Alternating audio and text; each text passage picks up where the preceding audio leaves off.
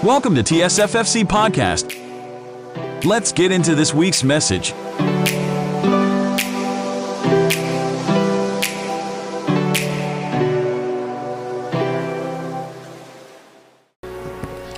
Praise the Lord. Hallelujah.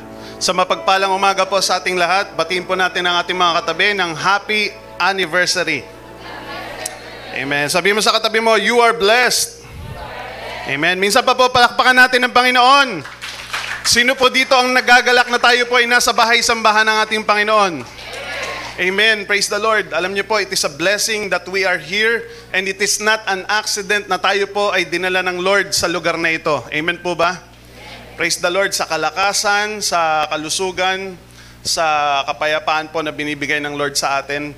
And uh, kung mapapansin po natin ang paligid natin, sobrang ano no, sobrang gulo po. Um, nabanggit ko na po ito dito and tinuturo po ng banal na kasulatan sa Mateo chapter 24 maging sa aklat ng pahayag or revelation na si Lord babalik po siya Jesus is coming again. Naniniwala po ba kayo doon? Ito pong mundo na tinitirhan po natin ay temporary lang. Dahil magkakaroon po ng kaguluhan dito. Sabi ng, nagtanong ang mga alagad sa Mateo chapter 24 kung ano ang tanda, ano ang mga signs na muling, na malapit nang bumalik ang ating Panginoon. Kasama po sa mga nabanggit ng ating Panginoon, yung mga gera, yung mga lindol, uh, taghirap, pestilence. Diba? Nakita natin, sabi doon, this is just the beginning of birth pain. Pero sabi niya, huwag kayong mag-alala. Pag nakita niyo itong mga bagay nito, huwag kayong matakot. Ang maganda po sa atin, alam natin na hindi ito ang permanente nating tahanan because God has prepared something for us more beautiful than anything else in this world. Amen po? Uh, nakita ko nga po sa balita uh, a couple of days ago, yung, ay, kahapon lang yata, yung Taal, alam niyo po ba? Kasi yung asawa ko, hindi niya alam.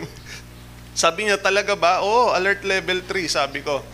Uh, balitang balita ngayon. So, yung mga pumasyal sa Tagaytay, na-cancelled, yung iba, hindi natuloy. Kasi nga, dami na naman pulis, dami na naman pinalikas. Tapos nagulat ako, yung Saudi, inatake daw ng Yemen. Pinasabog yung Aramco.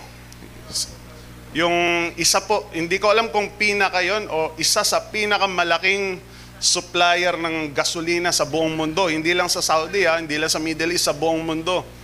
Uh, kita na po yun sa, ano, sa news. Sabi ko, grabe ang gera ngayon, hindi lang Ukraine. Hindi, ang dami hong ano, kaguluhan talaga. Subalit hindi ho tayo dapat mangamba, hindi ho tayo dapat matakot matapos man ang buhay natin dito sa mundo, magpatuloy man po, ang pinaka-importante sa lahat, alam natin na tayo po ay ligtas. Alam po natin na tayo po ay nasa Panginoon. Isinuko natin ang buhay natin sa Kanya. Amen po ba? Kasi sa totoo lang po, hindi natin sigurado kung hanggang kailan tayo dito sa mundo eh. Ang importante po, alam natin na at, at the end of the day, or pag natapos ang buhay natin dito, makakapiling po natin ang Panginoon magpawalang hanggan. At doon po sa lugar na yon, sa pinangako ng Panginoon, wala na pong kaguluhan. Sabi po sa Book of Revelation, wala nang pagluha, wala nang sakit, wala nang karamdaman. Amen po. Hallelujah. Sabi nga, Lord, kailan ka ba darating? Pero hanggat nandito ho tayo, kailangan po nating gampanan yung pinapagawa po ng Lord sa atin. And napakaganda po ng ating tema, para sa taong ito, growing spiritual growth. Grow in the Lord. Sabihin nga po natin, grow in the Lord. Amen. Maging malago, lumago tayo sa Panginoon, becoming like Christ. Kanina po binasa sa Luke chapter 2 verse 52, and Jesus grew in wisdom and in stature with faith and in favor with God and men. Ang growth po ng isang Kristiyano Marami pong nami-misinterpret na kapag ka Kristiyano, kailangan mag-grow tayo spiritually. Hindi lang po spiritually. Yes, we must grow spiritually, pero hindi lang po yun. Pinapakita po ng Luke chapter 2 verse 52 na ang growth ni Jesus Christ ay holistic, kabuuan. Hindi po isang aspeto lang at napabayaan yung ibang aspeto. Sabi doon, and Jesus grew in wisdom, ibig sabihin mentally, talagang nag-grow siya mentally, tumalino ho siya. In wisdom and in stature, pati physical. ba? Kasi po, kung siguro kung hindi physically fit si Jesus, ang ating Panginoon sa Kristo, baka na heat stroke na kagad siya, hindi na siya naipako sa krus. 'Di ba? Ang dami ng natanggal na dugo, pawis, na-dehydrate na siya eh. Pero nakapunta pa rin siya sa bundok. Bundok po yun ah. Ito nga lang hyd- well-hydrated ka, tapos lalakad ka paakyat ng bundok, hirap na hirap ka na. How much more yung may hagupit ka pa, tapos hinang-hina ka na, pero kinaya niya po. Bakit po? Kasi malakas siya physically. Amen po? Sabi doon, and in favor with God spiritually and with men socially. So, hindi po siya nag-grow spiritually tapos wala siyang pakialam sa kapwa niya. Nag-grow po siya in every aspect of his life. Amen po? So, bilang mga Kristiyano, hindi ho tayo nandito para lang po lumago spiritually. Nais po ng Panginoon mag-grow tayo ng katulad ng ating Panginoong Kristo. Hindi yung okay tayo spiritually tapos pababayaan natin yung katawan natin. Alam niyo po, kapag ka hindi tayo kayang pigilan ng kaaway spiritually, kaya niya tayong pigilan sa katawan natin. 'Di ba? Mas maganda po, mas makakapaglingkod pa tayo ng mas matagal kasi yung katawan natin naaalagaan po natin. Amen po. Kasi kahit gaano tayo kapassionate physically, pero hinang-hina na tayo physically, mahirapan po tayong maglingkod. Kaya po ang nais ng Panginoon sa atin, mag-grow tayo in every aspect ng buhay po natin. Amen po? Balanse. Hindi tayo puro spiritual, tapos napapabayaan yung katawan, di ba? O kaya puro tayo church, tapos wala na tayong pakialam sa kapwa natin, di ba? O kaya masyado tayong active sa church pero napabayaan yung pag-aaral, ang bababa ng grades. Hindi po ganun ang nais ng Panginoon. Amen po? Kasi maging ang Panginoon so Kristo, tumalino. Ibig sabihin, nag-aaral po siya. Amen po? Kaya sa mga estudyante, importante pa rin po nag-aaral tayo. Amen po ba? So, ito po, maiksing mensahe lang to. This is a kind of message na very practical. Kahit kayo po, kayang-kaya niyong ituro itong mensahe na ito. Napaka-practical po. At ang mahirap po sa practical ay yung application. Madali siyang ituro. Sa totoo lang. Pag binigyan kayo ng ganitong outline, kayang-kaya niyo itong ituro.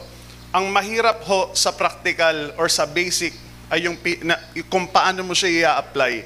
And I pray to God na tayo po ay bigyan ng Lord ng empowerment ng Holy Spirit para po magampanan natin, mai apply po natin sa buhay natin ang mga matututunan po natin. Amen?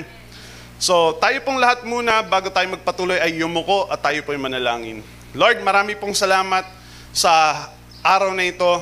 Lord, we declare your faithfulness and your goodness sa buhay po ng bawat isa sa amin. Salamat po sa maraming taon, sa siyam na taon ng pag-iingat mo, ng katapatan mo sa bawat isa sa amin, Panginoon. Through thick and thin, Lord God, you remain faithful sa iglesyang ito. You remain faithful sa buhay po ng mga anak mo. Sa bawat isang naririto, O Diyos. Salamat po, Panginoon, dahil patuloy mong nais na mag-grow ang bawat isa sa amin, Panginoon. And Lord, I pray for the anointing of your word this morning, Lord God, na mag-manifest po sa buhay ng bawat isa sa amin. Lord, itago mo po ang inyong lingkod sa inyong banal na likuran. Kayo po ang siyang maitaas, kayo po ang siyang madakila, kayo po ang siyang makita sa buhay po ng bawat isa sa amin. And Lord, we thank you. Lord God, I pray for open hearts. Lord, the heart of expectation na may maganda kang gagawin sa araw na ito, Panginoon. Pinupuri ka po namin at sinasamba. In the mighty name of our Lord Jesus Christ we pray. Amen. Palakpakan po natin ang Lord. Glory to you, Lord. Hallelujah. So, bakit po hindi nag-grow or nahihirapang mag-grow ang isang tao, ang isang Kristiyano? Um, God gave me a wisdom. Ang hirap po eh. Ito, style to ni Pastora Alice. In-apply ko po sa teaching na to. Ang word na nilagay ng Lord sa akin, spoil. S-P-O-I-L. Okay? Spoil. Parang spoiler. Bakit nahihirapan tayong mag-grow? Bakit hindi tayo nag-grow? Spoil, okay?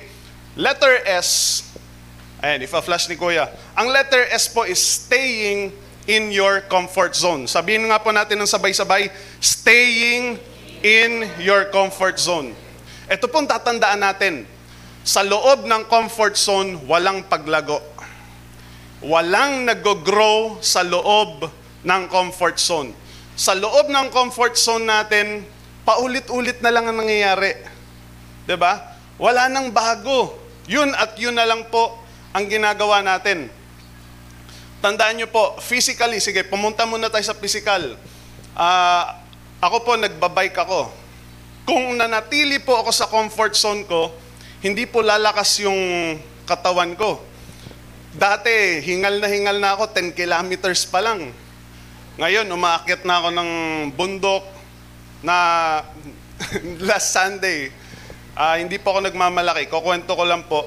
So, sila Pastor Alice, ah, sumakay po ng grab pauwi, papuntang Karangalan.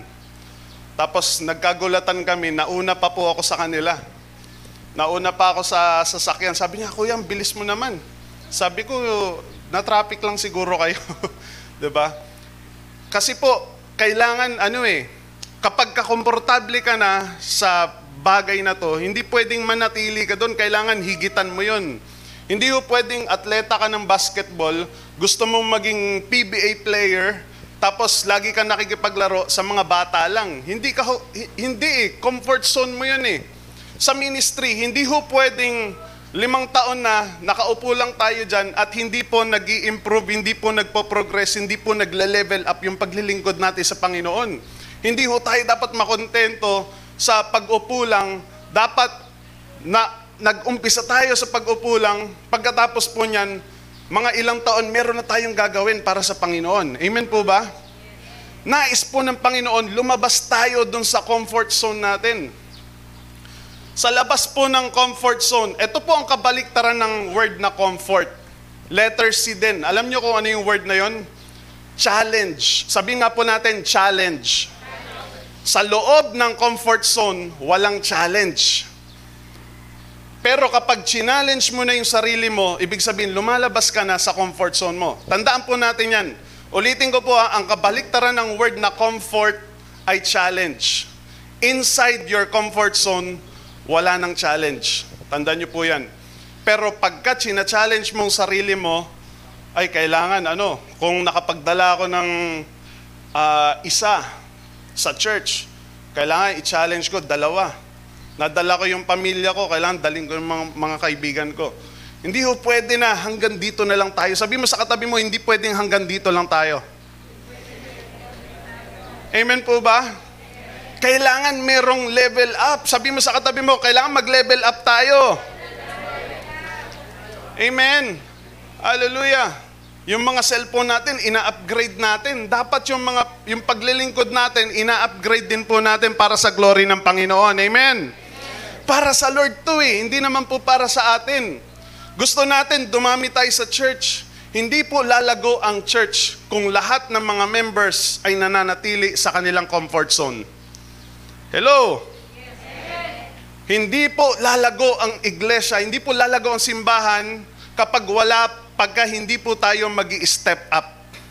Pero ito pong tatandaan ninyo, what if, paano na lang kung ang bawat isa po sa atin ay mag step up?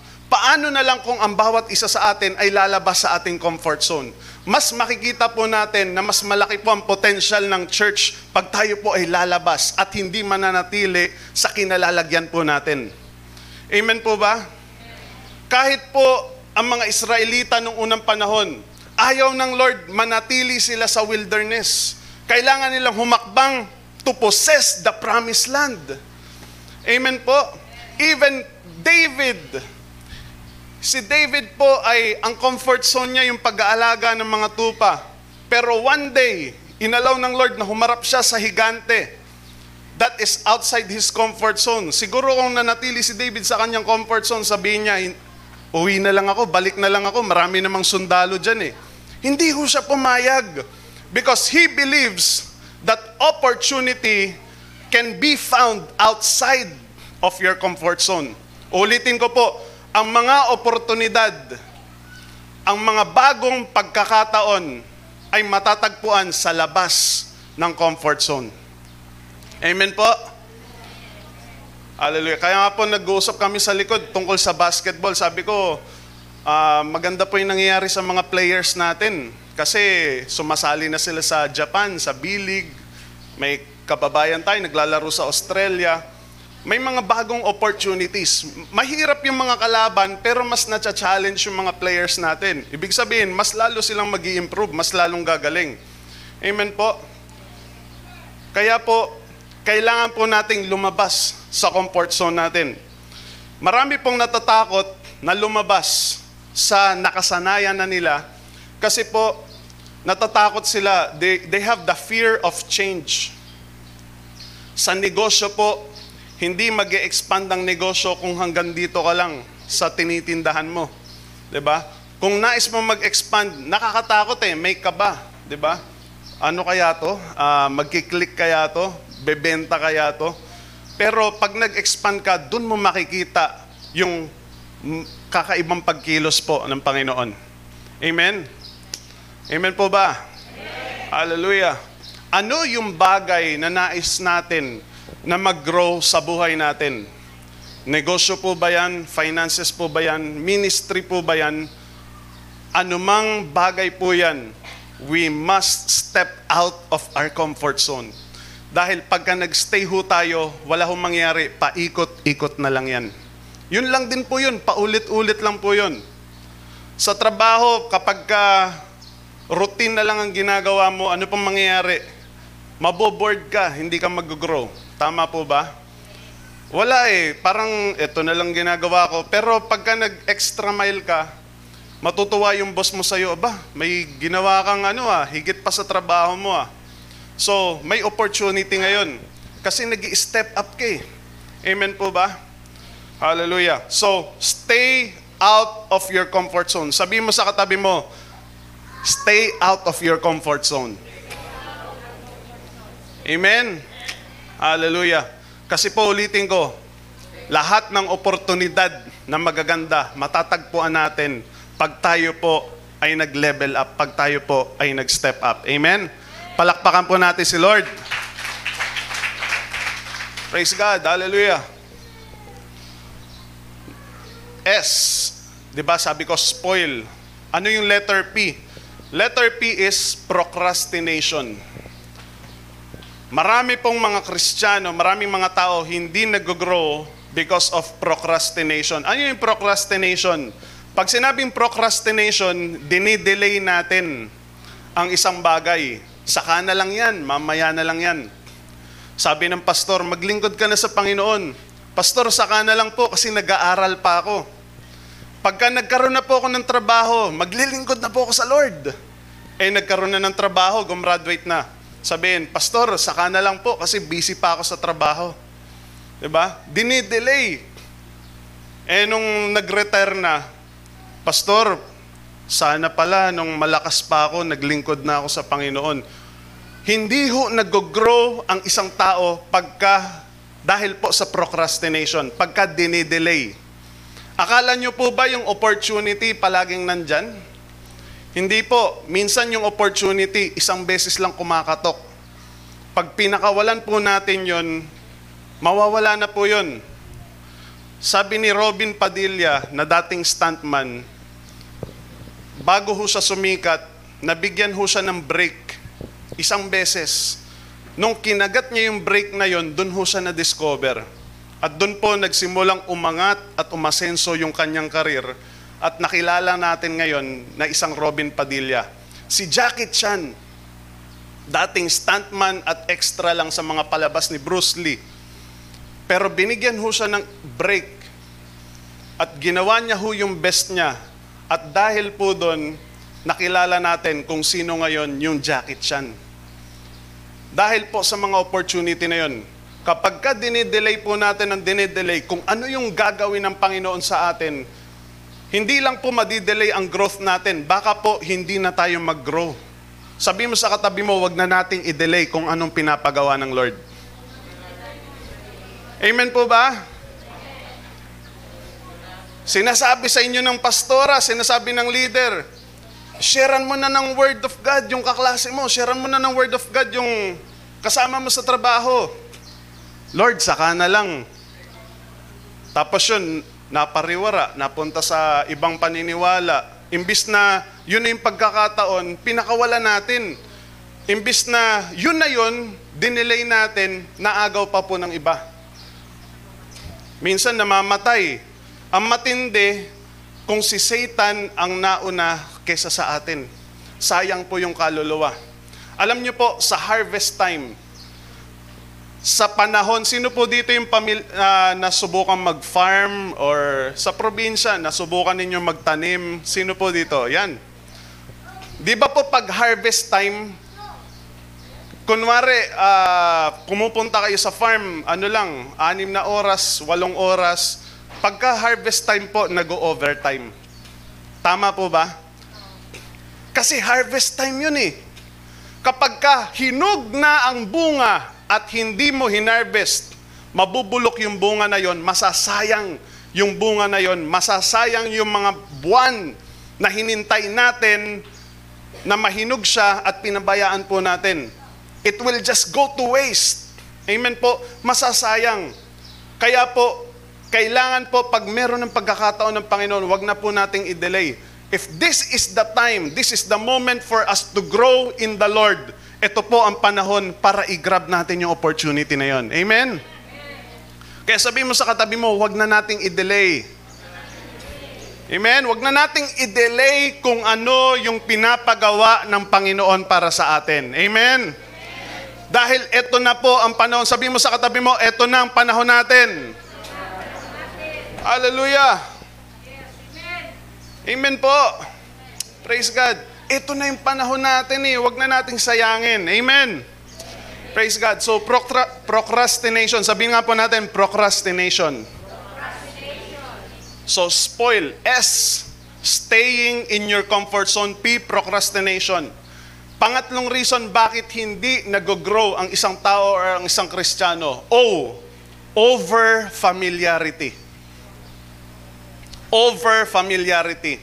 Di ba nung nag intentional discipleship tayo, nung nag egr ano yung sinasabi ni Pastor Alan? Sabi niya, dapat wag tayong acne at saka nakni. Alam ko na yan. Sabi nung pastor, buksan po natin ang ating mga Biblia sa Matthew 6.33. Ay, alam ko na yan, si Keepers the Kingdom of God. Buksan po natin ang ating mga Bible sa Jeremiah 29.11. Ay, alam ko na yan, for I know the plans I have for you. Narinig ko na yan. Over familiarity. Pag tayo po ay nagdwell sa over familiarity, ay, alam ko na yung mangyayari dyan sa youth camp. Alam ko na yung mangyayari sa Sunday service ay, alam ko na yung programa ng church. Kakanta si Ramli, isang mabilis, isang mabagal, isang masaya, isang malungkot. Di ba? Papakanta si Tatay Robert, tapos pagkatapos nun, papalakpak, tapos papasok na yung pastor. Over familiarity.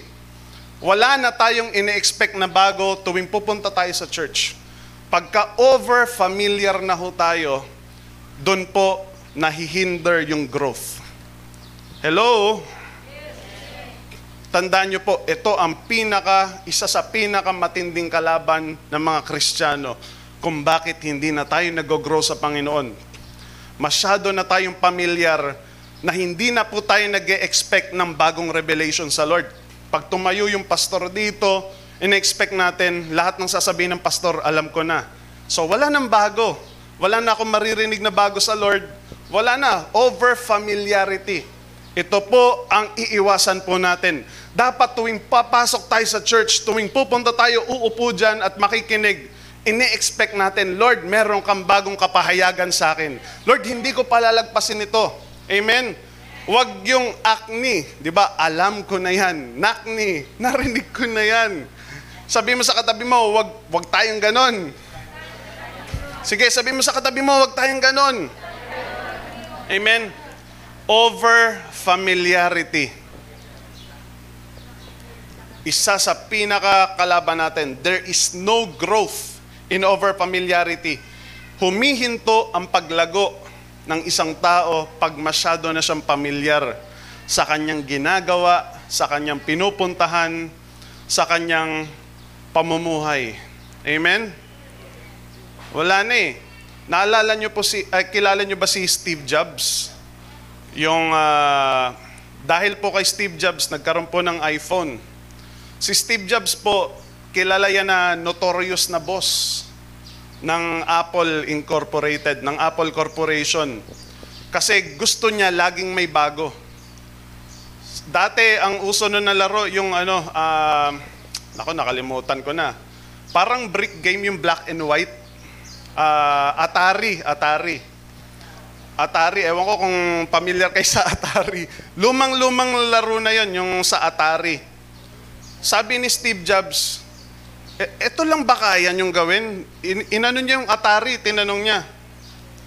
Bakit di kayo gumawa ng laro na colored? Bakit black and white? Sabi ng Atari, imposible yan.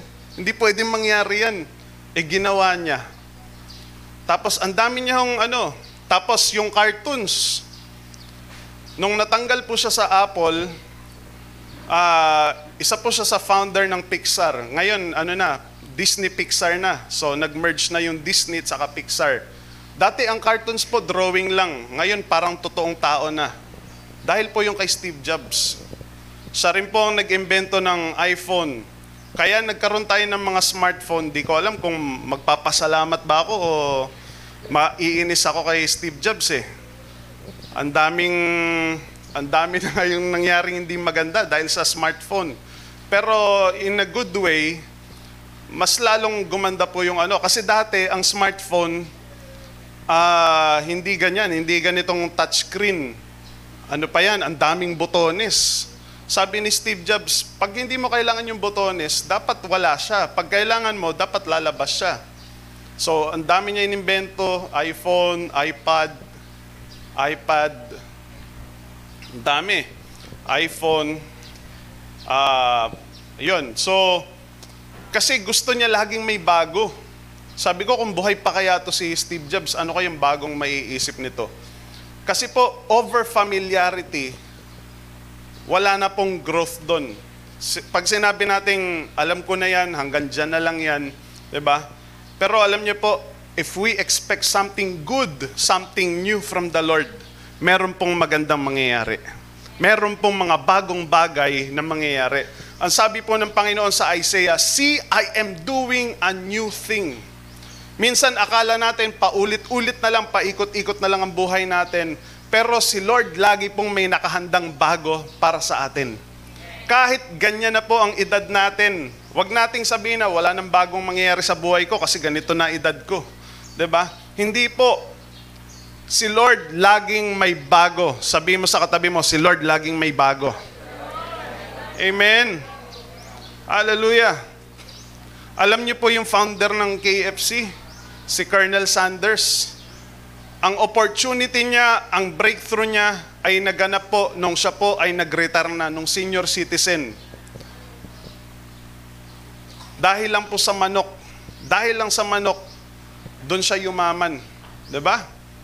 Kailan nangyari yon? Hindi po nung siya teenager o siya yung nasa 20s. Hindi po. Nung, kung kailan 60 plus na ho siya, doon po nabuo yung KFC at sumikat sa buong mundo.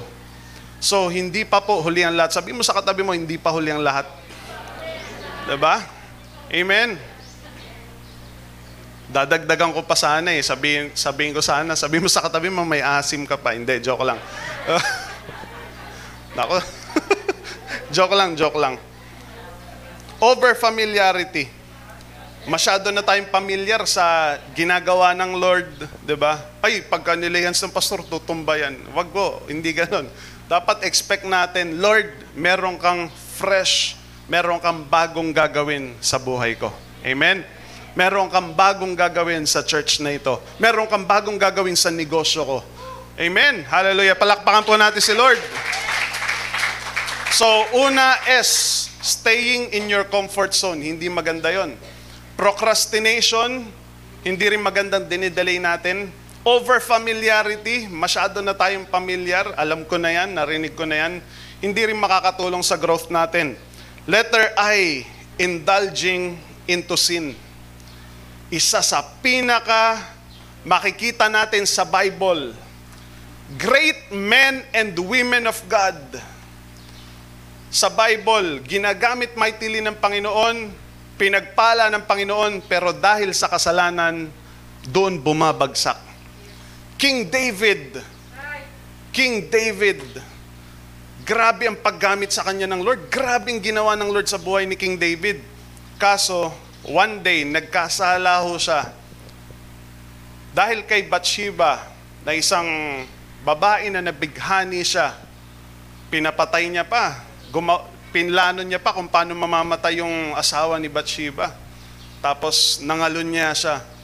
He was a great king, a man after God's own heart because of sin, dahil po sa kasalanan. Grabe, oh, bumagsak. Ito po ay isa sa mga strategy ng kaaway. No matter how God is using us, isang kasalanan lang po, kaya tayong pabagsakin, kaya tayong pahintuin. Ang masakit ho dito, yung kasalanan, kapag ka inalaw natin sa buhay natin, hindi lang po magiging stagnant yung growth natin. Pwede nitong patayin ang spiritual life natin. Pwede nitong wasakin ang pamilya natin, ang relasyon ng mag-asawa. Pwedeng masira ang pag-aaral natin. Di ba? Maraming mga magagaling na estudyante, nung na-involve sa droga, sira ang pag-aaral. Hello? Dahil sa kasalanan, ang ganda ng relasyon ng mag-asawa, Kaso sumakabilang bahay, hindi sumakabilang buhay. Sira ang relasyon ng mag-asawa. Ang dami hong nasisirang buhay dahil sa kasalanan. Kahit sa ministry, kahit maganda ang tinatakbo ng ministeryo, dahil po sa isang kasalanan, pwede pong bumagsak at masira ang ginagawa ng Lord sa ministeryo. Importante po bilang mga Kristiyano, ingatan natin ang ating spiritual life sabi po ni King David sa Psalm 119, di ba? I have hidden your word in my heart that I might not sin against you. Importante po ang salita ng Diyos. Hello? Amen po? Importante po na tayo po ay babad sa salita ng Diyos. Mamaya pag-uusapan po natin yan. So, indulging to sin. Alam niyo po, pagka ang isang tao ay na-involve sa kasalanan, unang mararamdaman yan, guilt. Magigilty. Pag nagilty na ho ang isang tao dahil sa kasalanan, mahihiya na po yan. Tapos titigil na yan. Nagilty siya, tapos mahihiya na siya magsimba, tapos titigil na siya magsimba. Lalayo na siya sa Panginoon, sasama na lang sa kung sino-sino, hanggang sa wala na, hindi na natin makita. Ang layo na sa Panginoon. Pero alam niyo po, hindi pa po huli ang lahat. Sa mga nanonood po, makakapanood ng online na ito, ng mensahe na ito. Alam niyo po, kahit gaano tayo kalayo na umalis sa Panginoon, isang hakbang lang moving forward. 'Di ba? Kaya tayong i-revive ng Panginoon. Kaya tayong i-redeem ng ating Diyos. Amen po. Pero alam niyo po, ang hirap i-let go ng kasalanan. Minsan na-enjoy na kasi natin yung kasalanan. Ito na eh, nakakapit na. Ito na, ah, ano na. Lalo yung bisyo. Ang hirap pakawalan yan. Struggle po yan. Pero alam niyo po, ito masasabi ko sa growth. It is a process. Sabihin nga po natin, process. Proseso. Maraming mga tao gusto kasi kagad pagbabago. Pak! Bago na. Bago na ako nilalang instantly. May, may mga times po, proseso. Katulad ng halaman, hindi naman pwedeng nagtanim ka dyan, tapos bukas puno na. Hindi po, proseso yan. Aalagaan, didiligan, babantayan. Di po ba? Bago natin makuha yung bunga niya, bago natin makita na isa na siyang magandang puno or malagong puno. Ganon din po sa buhay natin. We must surrender our lives to the Lord daily. Sabi nga po natin, daily. Tinanggap natin ang Panginoon isang beses. 'Di ba? Tinanggap natin ang Lord isang beses, pero ang pagsuko ng buhay sa Panginoon, araw-araw po 'yan. Hello.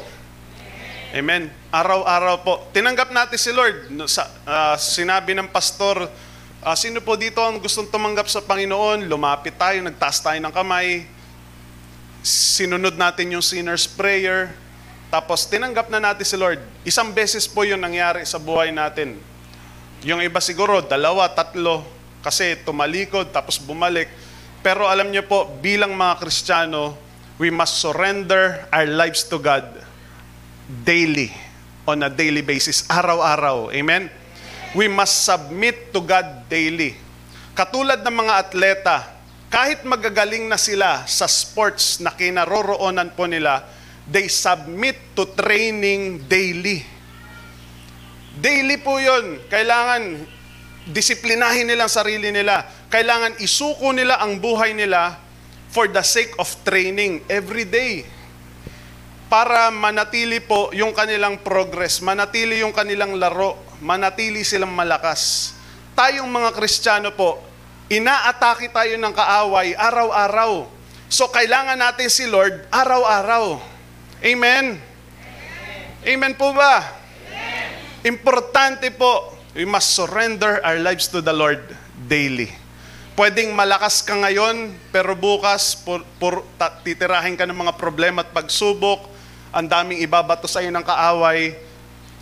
Pagka hindi natin sinuko sa Lord yon, araw-araw po yan, pagising pa lang sa umaga, sabi nga ni Tatay Robert kanina, Lord, pagising pa lang, Lord, salamat.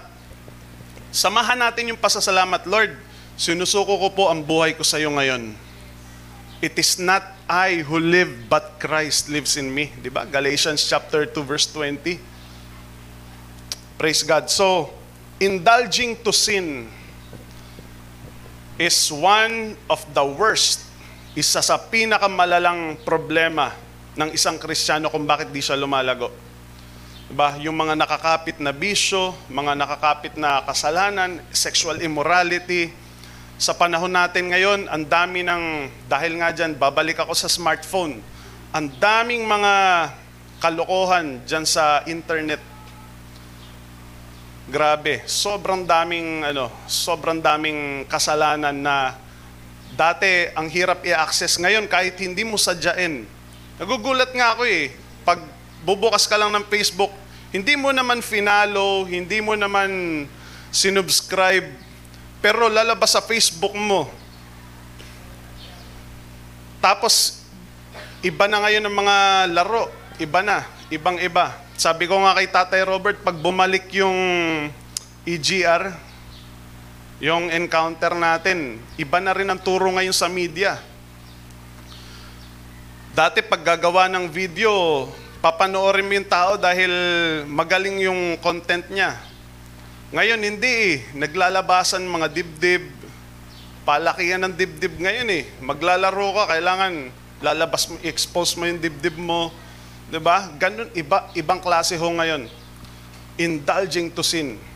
Importante po, umiwas tayo sa kasalanan. Si Joseph po, Joseph the dreamer, hindi yon Joseph na tatay ni Jesus. Alam ni Joseph ang sikreto. Nung siya po ay ah, inakit ng asawa ni Potiphar, alam ni Joseph ang sikreto. Flee. Hindi pa buhay si Paul nun ha, hindi pa buhay si Paul. Si Paul kasi sabi niya, "Fl- flee from sexual immorality. Hindi pa buhay si Paul, alam na ni Joseph ang sikreto. Tumakbo siya papalayo. Hindi niya sinabi, ay wala naman si Potiphar eh. Pagbigyan ko na to. Araw-araw ho siya ha. Sabi sa Bible, pag binasa niyo yung story ni Joseph, araw-araw siyang niyayaya, araw-araw siyang inaakit. Nung hindi bumigay si Joseph, na-frustrate yung asawa ni Potiphar, pinakulong siya, pinabugbog, sabi, ni-rape ako, ni-rape ako. Wala eh, na-frustrate eh. Pero ang maganda doon, naging tapat si Joseph sa Diyos. Hindi po siya nag-compromise, hindi siya na-involve sa kasalanan. Amen? Huwag natin sabing, titikim lang naman ako ng alak, pastor, kasi birthday ng ano, pinagbigyan ko lang. Huwag ho. Baka kasi ma-offend eh. Dapat po ma- maayos, dapat diretso, dapat po hindi tayo mag indulge sa sin. Amen po ba? Amen. Hallelujah. Importante po yan kasi pag pumasok ang kasalanan sa buhay natin, sa puso natin, isa po yan sa pinakamatinding magpapabagsak sa atin para iwasan, para maiwasan yung pag-grow natin sa Panginoon. Amen? Okay. Susunod po, let go of the hindrances. So, L na tayo, spoil. Meron pong mga hadlang, hindrances, para tayo ay lumago sa Panginoon. Naglista po ako ng apat. Nung ginagawa ko tong outline na to, sabi ko parang ang iksi lang ng message ah. Pero ang haba din pala. Anyway, ganda naman ang pinag-uusapan natin. Very practical, kayang-kaya nyo ituro, pero application po importante dito. Let go of hindrances. Ano yung mga hindrances? Okay, number one, desires and distractions. Desires and distractions. Kapag ka lumalago na tayo sa Panginoon, marami, marami pong mga distractions. Imbis na nakafocus, sabihin nga po natin focus. Alam niyo yung mga taong lumalago, meron silang focus. Sabihin nga po ulit natin focus. Ang kalaban ng isang taong lumalago ay distraction. Kapag ka ang goal mo ay makagraduate, sabihin natin estudyante, gusto mong gumraduate, kaya lang ang daming distraction, extracurricular activities, barkada, uh, boyfriend, girlfriend, nawawala ho yung focus. Ang dami ko nang nakita ng mga estudyante na nung nagrelasyon habang nag-aaral, bumaba yung grades. Nung nalulong sa online games, bumaba ang grades. Kasi po, importante yung focus. Sa ministry, importante rin po ang focus. Sa spiritual life natin, importante po ang focus. Amen po? Amen po ba? Sabihin po natin ulit sa katabi natin, importante may focus tayo. Amen. Huwag mo na nating isipin, sabi nga ni Tatay Robert kanina, yung mga kung na, natanggal ba sa saksakan yung plancha, luto na kaya yung niluluto ni Brother Arnold. Di ba? Brother Makoy. Kailangan mo may focus tayo. And it happens. Ulitin ko po, ang growth na tinuturo po natin dito, holistic. Sabi nga po natin, holistic. Hindi po spiritual lang eh. Si Lord, nag-grow talaga siya eh. Importante talaga to. Kapag ka ikaw ay distracted na negosyante, delikado ang negosyo mo. Pag ikaw ay distracted na estudyante, delikado ang pag-aaral mo. Pag ikaw ay distracted na minister, delikado ang ministeryo. Amen po? So ano yung mga desires? Ito yung mga sinful desires, personal desires, selfish desires. Sa growth po, pagka meron ng selfish desire, kahit mga politiko, ang ganda una ng mga plataforma, ang ganda ng plano para sa bayan, pero nagkaroon ng selfish desire. Kawawa po ang pinaglilingkurang bayan, hindi po lalago. Imbis na lumago, wala. ba? Ganon din po sa atin. so, desires and distractions. Number two, negative thinking. Sabihin natin, negative thinking. Isa sa pipigil, isa sa hindrance ng paglago ay negative thinking. Hindi pa nagsisimula, pinaplano pa lang negatibo na. 'Di ba? Okay, sabi ni Pastora, simula ngayon magde-devotion tayo araw-araw. Simula natin sa Book of Genesis. Ay, parang di ko yata kaya yun. Busy ako. Negative ka agad. Paano tayo lalago niyan? Sabi ni Pastora, magkakaroon tayo ng Bible study sa Binangonan, Angono. Magdadagdag tayo ng tatlong Bible study. Sino magbo-volunteer? Ay, uh, imposible sa bahay namin. Negative ka agad. Di ba? Paano lalago ang ministeryo? Paano lalago ang spiritual life natin? Negative ka agad eh. Tandaan nyo po ito.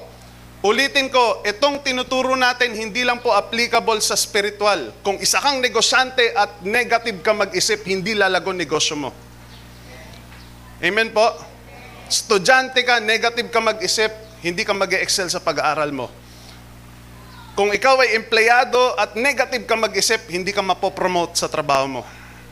Amen? Kapag tayo po ay naglilingkod sa Panginoon at puro negatibong nasa isip natin, ay imposible yan, ay wala tayong budget, ay mahina ang ano, ay baka mag-pandemic na naman. Nako po, hindi tayo lalago. Sabihin mo sa katabi mo, huwag tayong negative. Amen. Pwede tayong maging negative sa swab test. Hanggang dun lang. Sa swab test lang po. Pero wag sa pag-iisip. Amen po ba? Sige nga po, palakpakan po natin si Lord. May natututunan po ba tayo? Amen. Alam niyo po, uh, ayoko na sana ikwento, pero nung nagtatrabaho po ako sa, pinagtrabahoan ko dati sa Ortigas, meron akong iniiwasang katrabaho. Napakabait po niya, sa totoo lang. Pero ayoko siyang makausap. Minsan hindi ako magsi-CR, pero liliko na lang ako sa CR. Babae naman yun, so hindi ako masusundan. Nanay na siya. Alam niyo po, pagka nag-usap kami, sobrang negatibo. Magsasalita yung tungkol sa sahod, magsasalita tungkol sa ekonomiya. Lahat po na maririnig, sabi ko, nai-stress ako sa taong to. Iniiwasan ko talaga. ba? Napaka-negative eh. Alam niyo po, importante po na positive tayo sa ating iniisip na Lord, kahit ganito yung nangyayari sa ministry, unti-unti mo namang ini-improve, unti-unti mong pinapalago. Mayroong pag-asa. Sa isang tao na negatibo mag-isip, walang pag-asa. Pero sa taong positibo mag-isip, may pag-asa. Amen? Amen po ba? Ge-election na naman. Sasabihin ng iba, kahit sino na may iboto mo, wala namang mangyayari sa Pilipinas. Negatibo ka agad. Simula nating ipag-pray ang bansa natin. Maniwala tayo na may gagawin ng Diyos sa bansa natin.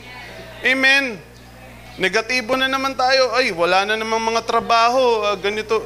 Hindi ho. Pag kristyano tayo, hindi pwedeng wala tayong pag-asa. Dahil sa Diyos natin, punong-puno po ng pag-asa. Amen!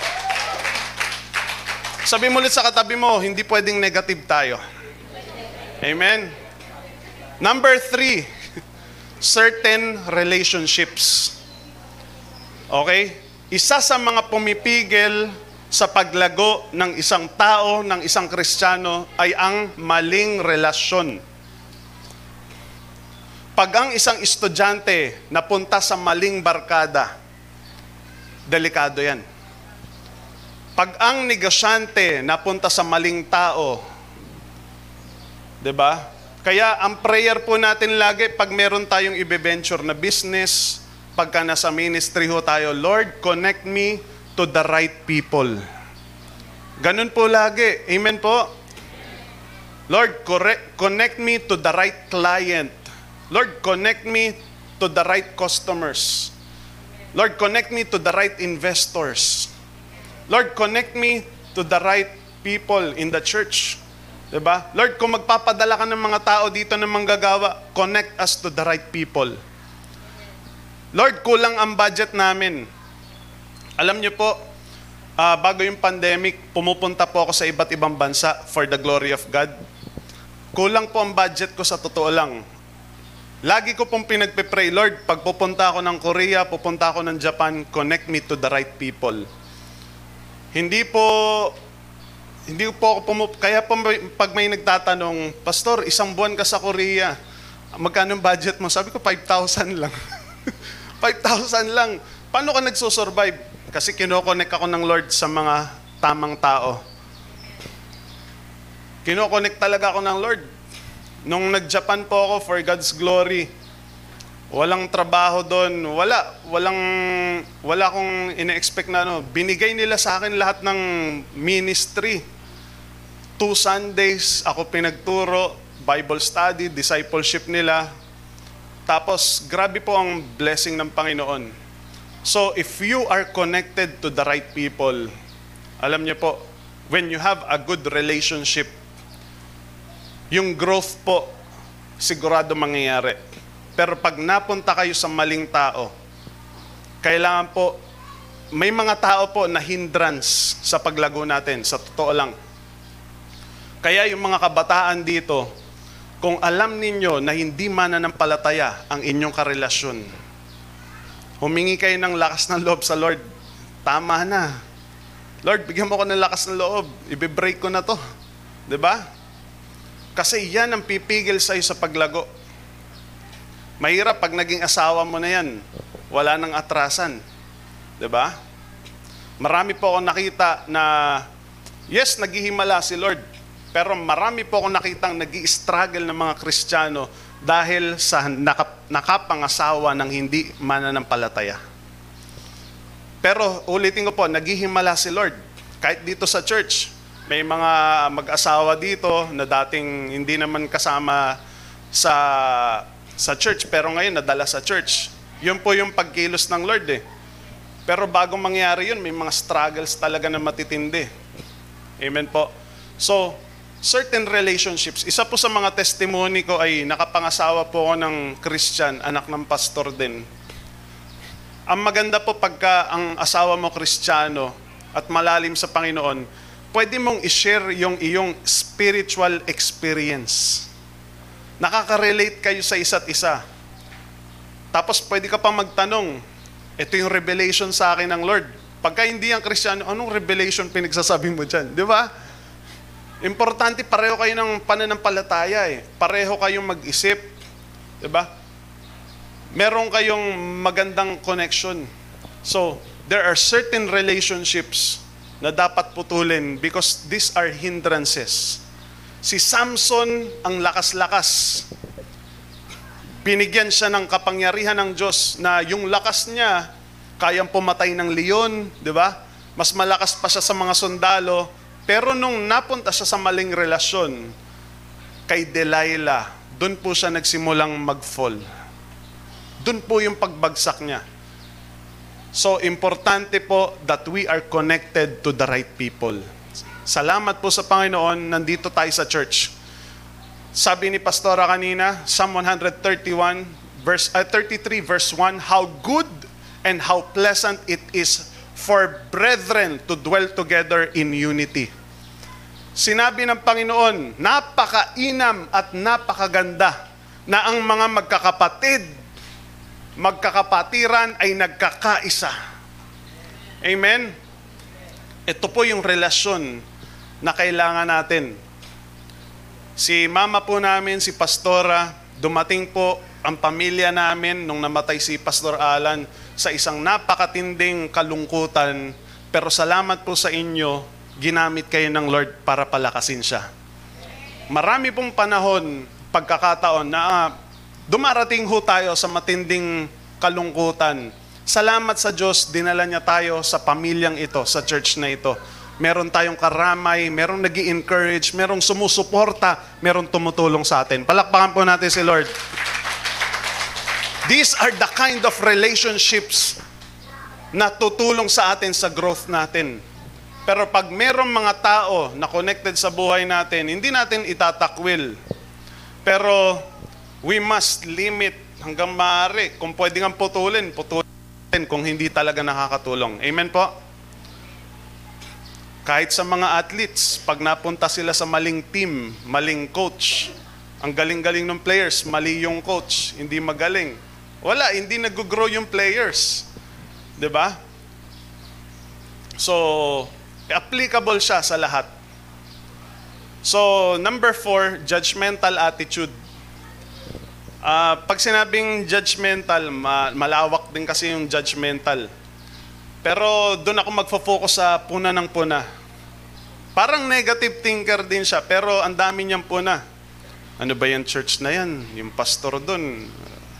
Pati yung buhok napapansin, yung uh, hindi na ako magsisimba dyan kasi ang tining ng boses ng ano, di ba? Mga ganon. Buti pa doon sa kabilang church, dito monoblock doon.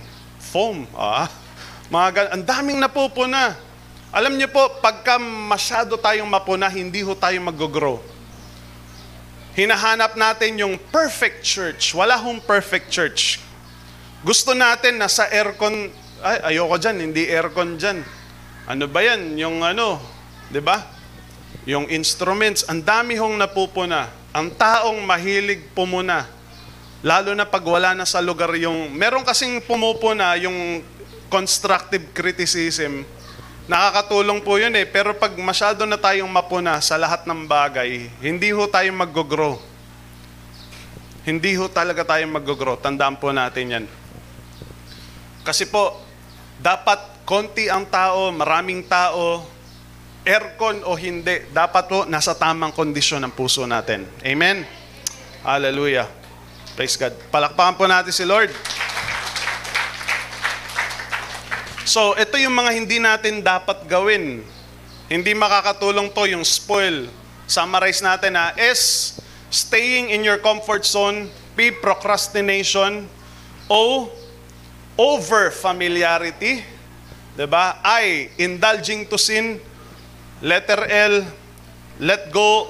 Dapat i-let go natin yung mga hindrances. Okay? Ngayon, ano ang dapat nating gawin para tayo ay lumago sa Panginoon? Gagawin ko sana tong A, B, C, D, E, F, G. Kaso ang haba na. A, B, C, D na lang. Okay, mabilis lang to. Paano tayo lalago sa Panginoon? A, always make time for God. Ulitin ko po ha, always make time for God. Sabay-sabay nga po natin basahin. Go. Make time for God. Lahat ng mga taong lumalago, naglalaan ng panahon. Tandaan niyo po yan. Kung ikaw ay negosyante, maglalaan ka ng panahon sa pagpaplano, pagre-research, at kung ano-ano pa. Amen po? Pag estudyante ka, naglalaan ka ng panahon para mag-review at mag-research. Kapag ka ikaw ay atleta, maglalaan ka ng panahon sa training. Kapag tayo po ay isang mananampalataya, importante sa paglago natin sa Panginoon, naglalaan tayo ng oras para sa Panginoon. Hindi natin binabasa ang Bible, hindi tayo nagpe-pray kasi meron tayong tira-tirang oras. Hindi deserve ni Lord ang tira-tira. He deserves the best from us. Amen? Hallelujah. Kapag ka meron tayong bisita, anong binibigay natin na hinahanda natin mga plato, mga kobyertos. 'Di ba? Mga kutsara tinidor. Ang hinahanda natin yung hindi nagamit ng mga anak mo kahit kailan. 'Di ba? Natawa si Jessa, parang nakaka-relate. Sabi ng mga anak, may ganyan pala tayo. Bakit ngayon ko lang nakita yan? 'Di ba? Nagtsatsaga ako doon sa balikong tinidor. Saka sa kinakalawang na kutsara, meron pala tayong 'di ba? Kasi bi- bisita 'yun eh. Ayaw nating mapahiya, gusto natin espesyal ang ating pagtrato sa mga bisita. Alam niyo po, dapat espesyal din ang binibigay nating oras sa Panginoon. Sa mga kasintahan, 'di ba? Sa mga mahal natin sa buhay, binibigay natin yung best. 'Di ba? Naglalaan tayo ng maayos na time para sa boyfriend, sa girlfriend, 'di ba? Tapos sa Lord, di natin maibigay yung oras. Importante po, we always make time for God. 'Di ba? Sabi po ng Joshua chapter 1 verse 8, Do not let this book of the law depart from your mouth. Meditate on it day and night, so that you may be careful to do everything written in it. Then you will become prosperous and successful. Si Jesus po, nung siya po ay nagmiministeryo, hindi po siya puro ministry lang. Gumigising po siya ng madaling araw before, the, before sunrise. Takip silim pa lang, nagpe-pray na siya. Takip silim pa lang, he makes time for the Father. Importante po, sabay-sabay natin basahin ulit. Ulit, ready, go. Always make time for God. Amen? Yan po yung A. B. Ano po yung B? B, consistent. hindi ko pala nabura yung ano. Hindi bale, okay lang. ano ko yan eh, extra notes ko yung nasa ilalim. Hindi ko pala nabura nung binigay ko. Oh, growth is a process. Sige, maganda na ila- hindi aksidente na ilagay yan. Ano ko yan eh, parang sa outline ko kasi may mga singit-singit. Eh, naisama yung mga singit-singit. Anyway, growth is a process. Growth takes an effort. Ang paglago, hindi po yan automatic. Kailangan ng effort dahil merong proseso. 'Di ba? So anong kailangan gawin? Consistency. Sabi nga po natin, consistency. Consistency po. Hindi pwedeng masipag ka ngayon, bukas tamad na, tapos sa, naka, sa makalipas ng isang linggo, masipag ka ulit, tapos subukan nyo pong magnegosyo na hindi kayo consistent. Ningas gugon. Yan. Subukan nyo pong magnegosyo na hindi kayo consistent sa quality. Hindi kayo consistent sa performance. Hindi ho lalago yung negosyo na yan. Marami na akong nakita ng mga negosyo na ang ganda ng quality sa umpisa, tapos ang bandang huli, eh bakit ganito na? Parang tinipid na yung sauce. o bakit ganito na? Parang yung bakit ganito na yung donut nila? Parang kinagatan na, 'di ba? Dati punong-puno ng palaman, ngayon, 'di ba? Hindi consistent. Excuse me. Wala pala akong tubig, sorry. So, ulitin po natin, consistency. Consistency. Amen. Kailangan consistent po. Sa paglilingkod sa Panginoon, importante po consistent tayo sa ginagawa natin. Amen? Hallelujah. So, susunod po, letter C. Continuous fellowship with other believers. Gusto niyo pong lumago sa Panginoon? Kailangan tuloy-tuloy ang pakikipag-fellowship sa bawat mananampalataya na kasama natin sa church. Hallelujah. Together, tayo po ay malakas sa Panginoon. Thank you po. Excuse lang po ah.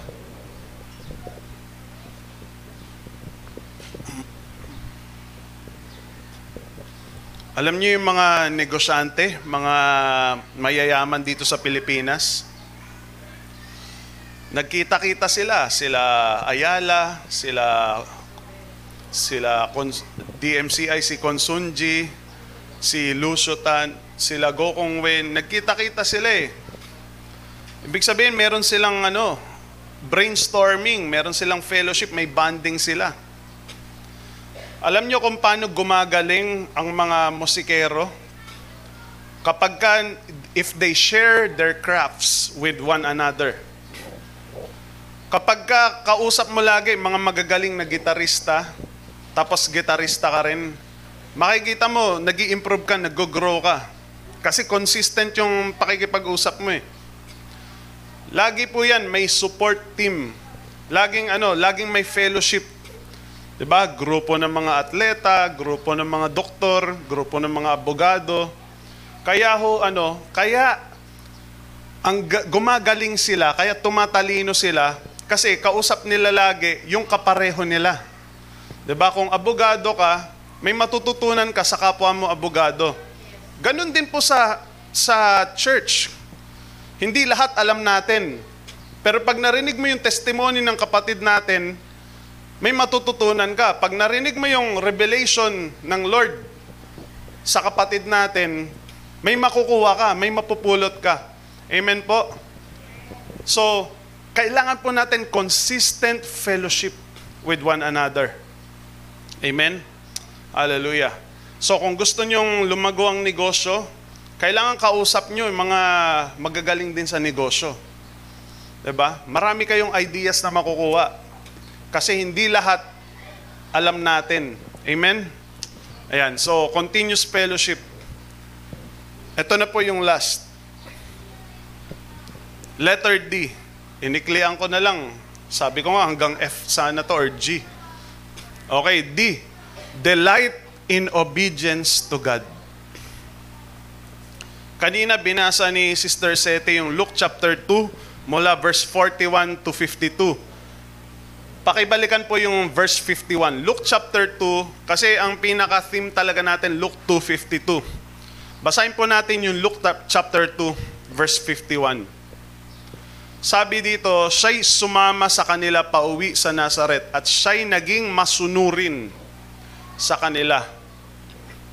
Isa po sa ugali ng Panginoong Kristo ay ang pagiging masunurin. Sabihin nga po natin, obedient. He is obedient to the Father in heaven. He is obedient to the will of God. He is obedient to his parents. He is obedient to the law. Amen. So, importante po, kung gusto nating lumago sa pananampalataya sa Panginoon, delight in obedience to God. Amen? Huwag nating gawing burden. Ang kabaliktaran po ng burden is delight. Sabi nga po natin, delight. Masaya kang ginagawa, masaya kang sumusunod. Sino po dito yung masayang sumusunod sa Panginoon? Amen. Palakpakan po natin ang Lord. Ang kabaliktaran ng delight ay burden. 'Di ba? Sabi po ng salita ng Diyos, ang mga nagmamahal sa Diyos ay sumusunod sa Diyos. His commands are not burdensome.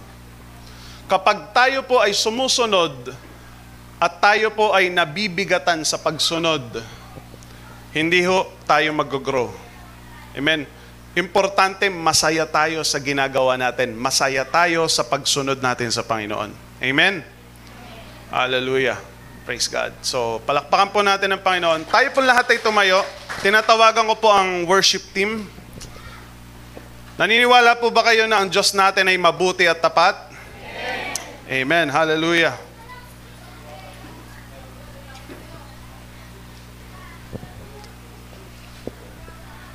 May natutunan po ba tayo?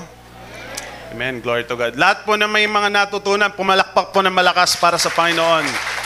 Hallelujah. We give you praise, O Lord. We glorify your name. Ito po, binanggit ni Brother Robert kanina, this is the last Sunday of a month-long celebration of our anniversary. At karapat dapat po ang Panginoon na ibalik sa Kanya ang pinakamataas na papuri at pagsamba. Amen? Hallelujah. Lord, we worship you and we declare your goodness, O God.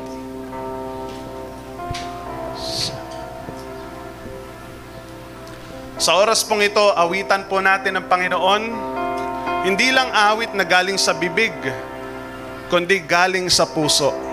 Sabihin talaga natin sa Kanya kung gaano kabuti ang Kanyang mga, mga gawa, kung gaano kabuti ang ating Panginoon. Naniniwala po ba tayo? Ulitin ko po, naniniwala po ba tayo na mabuti ang ating Diyos? Amen. Hallelujah. Sa oras pong ito, mga kapatid, marahil matagal ka nang naglilingkod sa Panginoon, maraming mga pagsubok, mga problema na gusto mo nang maka-breakthrough, gusto mo nang lumago ng tuluyan sa Panginoon, pero alam niyo po, just continue. Magpatuloy lang tayo na ibigay ang buhay natin sa Panginoon. Dahil ang Diyos natin ay mabuti at tapat. Hallelujah. Oh, thank you, Lord. Lord, we declare and we prophesy, Lord God, that this church, these people, Lord God, will continue to grow for your glory, Lord. Salamat po sa mga kapatid naming naririto, Panginoon. Thank you, Lord. Whew, hallelujah. Alam niyo po, habang sumasamba tayo sa Panginoon, ang nakikita ko lang yung kabutihan ng Diyos. Amen. Hindi yung kahinaan, hindi yung struggles, yung kabutihan lang talaga ng Panginoon. Lord, salamat, napakabuti mo talaga. Oh, hallelujah. Grabe. Thank you, Lord.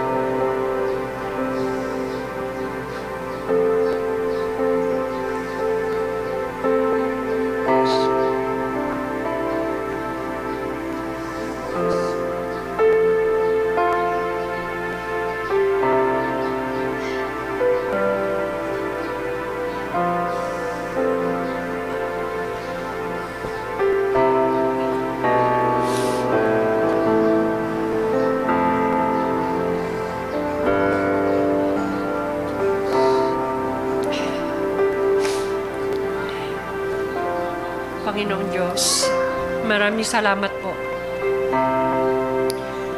Buong taon na naman naming hahanap, haharapin, Panginoon.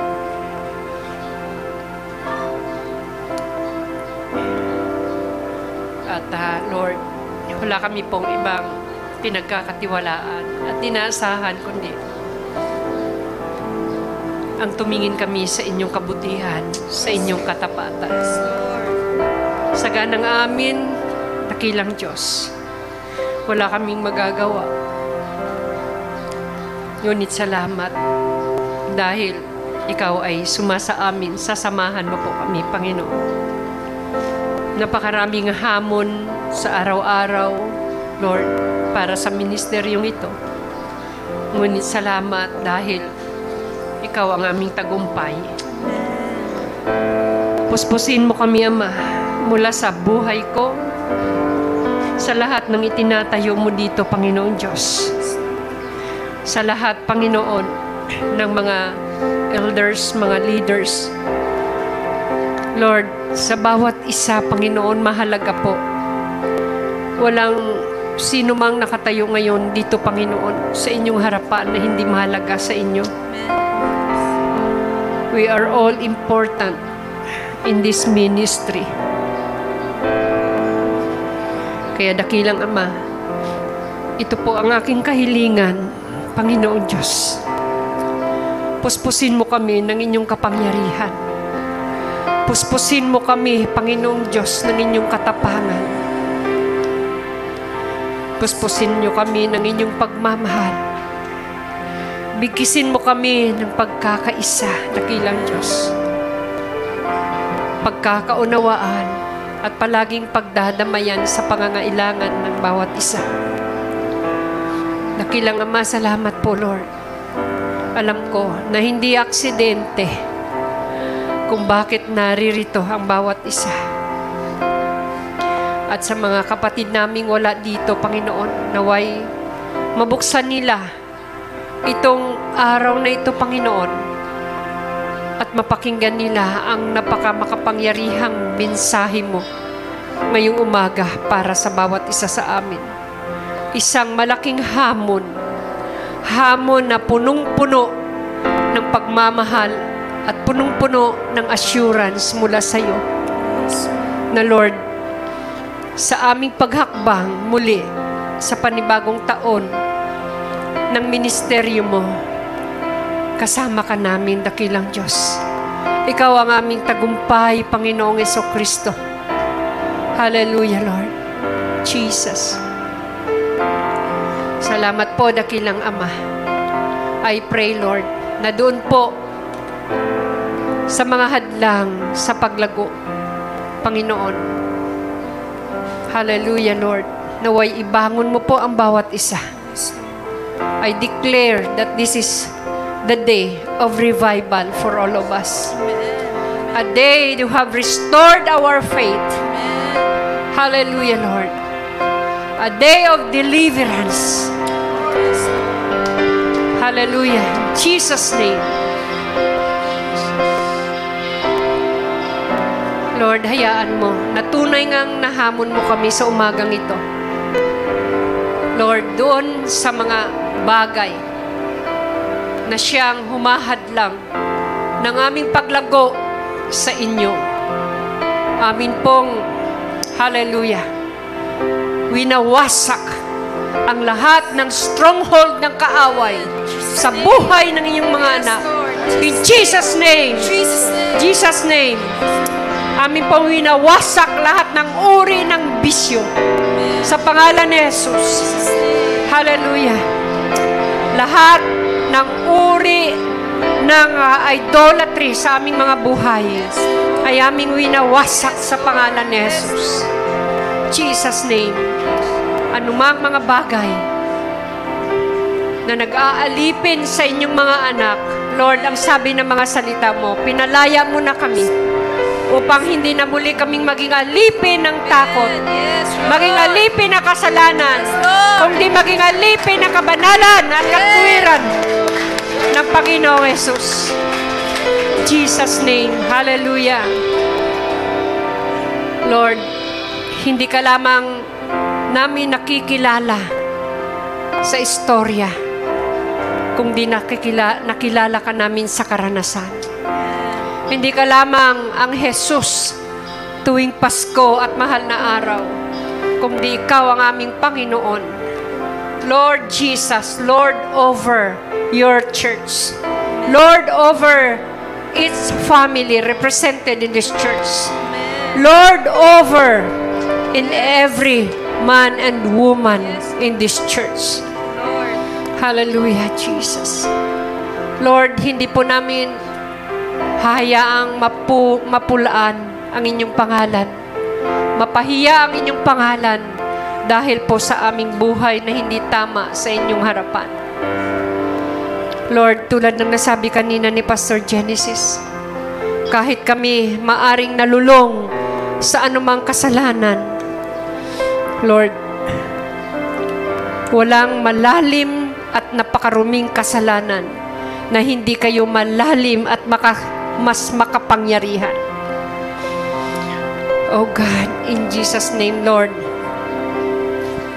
help us, this church. Help this church, Father God, to walk in holiness and in your righteousness. Sabi, Lord, it is righteousness that upholds a nation. And we believe it is also, it is the same with your church. It is righteousness that will uphold your church. Jesus. Hallelujah. Lord, ang sabi mo, Panginoon, amin pong talikuran, amin pong kasuklaman ang lahat ng uri ng kasalanan. We need to hate sin and love the Lord. Maraming salamat po, dakilang Ama. Purihin ka sa napakabuti at sa napakagandang ginawa mo ngayong umaga. Lord, hallelujah.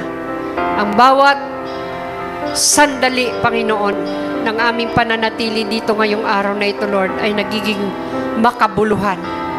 Hallelujah, Lord. And Lord, we declare that this year will be more productive than than before, Panginoon. Ang hindi mo pa nagagawa, Panginoon, ay mangyayari, O God. At gagawin mo, Panginoon, sa taong ito. In Jesus' name. Lord, mapupuno, Panginoon, at wala nang mababakanting upuan sa lugar na ito. You will bring more souls in your kingdom. Lord, ang sabi mo, if I When I am lifted up, I will draw all men unto me. Hayaan mo, Lord, na sa buhay namin, hindi ang aming sarili o anumang bagay ang aming maitaas, kundi ikaw lang nama, ikaw lamang palagi, Panginoon. Ikaw lang ang aming ipagmamalaki, ang inyong kabutihan, ang inyong katapatan. Maraming salamat po, dakilang Ama. Purihin ka, dakilang Diyos. Purihin ka. Hallelujah, hallelujah. All glory belongs to you alone, O God. In Jesus' name. Amen. Hallelujah. Glory to God.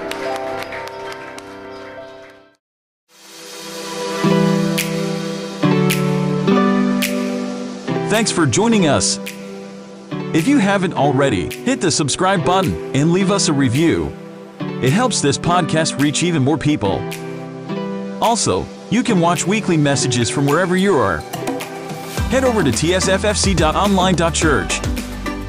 And a special thanks who give generously to help us produce weekly content like this. God bless you, and we'll see you next week.